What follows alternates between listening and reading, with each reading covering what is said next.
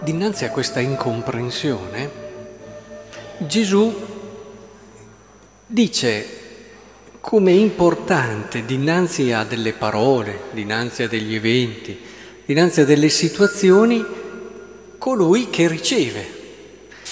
Cioè con che orecchi, con che cuore, con che disponibilità noi accogliamo la parola del Signore, ma anche tutto ciò che accade ogni giorno, perché è decisivo, dice lui. Poi dopo anche la filosofia negli anni a venire sottolineerà questa dimensione importantissima di come il soggetto percepisce quello che accade e il fatto che lui percepisca con determinate predisposizioni, eccetera, è decisivo nella sua comprensione, nella sua conoscenza. Però già qui Gesù ci vuole dire, guarda, eh, potrei fare anch'io una piccola, una piccola indagine con voi che siete qui a messa e, e chiedervi questa parola qui, tu cosa hai capito? Tu cosa hai sentito? Tu cosa hai sentito? E sono sicuro che avrei, eh, se siete in tot, tot risposte differenti, perché la parola è stata la stessa, ma dipende sempre anche dall'otre, per usare le parole del Vangelo di oggi, che l'accoglie.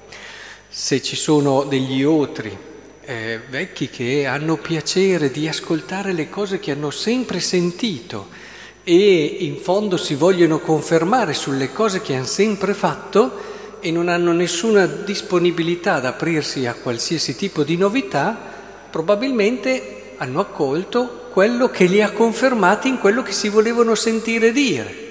Se invece ci sono degli altri invece che hanno giovani, mettiamo, che vogliono anche confermarsi in cose assolutamente e non hanno, come dire, freni, diciamo meglio, possono anche lasciarsi provocare e stimolare di più dalle parole del Signore. E i farisei avevano avuto Gesù come gli hanno avuto le folle, come hanno avuto eh, gli apostoli, eppure non hanno lasciato che questo evento, queste parole scalfissero minimamente quello che loro già pensavano, quello che loro già credevano. Questo è interessante.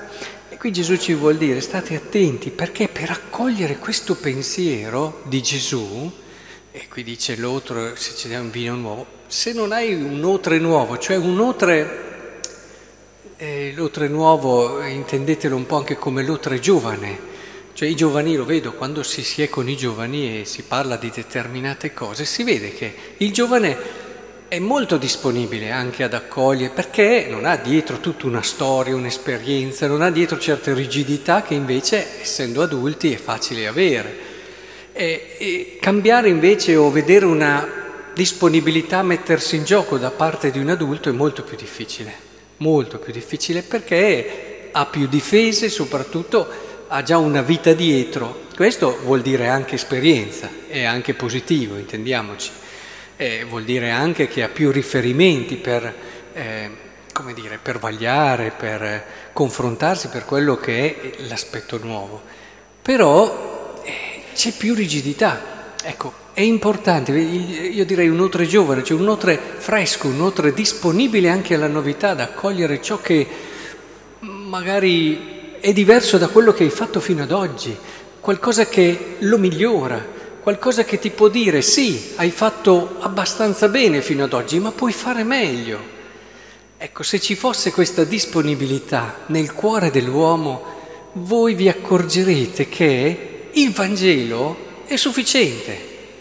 Leggere il Vangelo e leggere quel Vangelo quotidiano che è quello che accade ogni giorno sono sufficienti, sono straordinariamente sufficienti, non c'è bisogno di nient'altro per capire quello che ci ha detto la lettera ai Colossesi nella prima lettura, che questo Cristo qui, primogenito di tutta la creazione, è il centro di tutto ed è la chiave di tutto.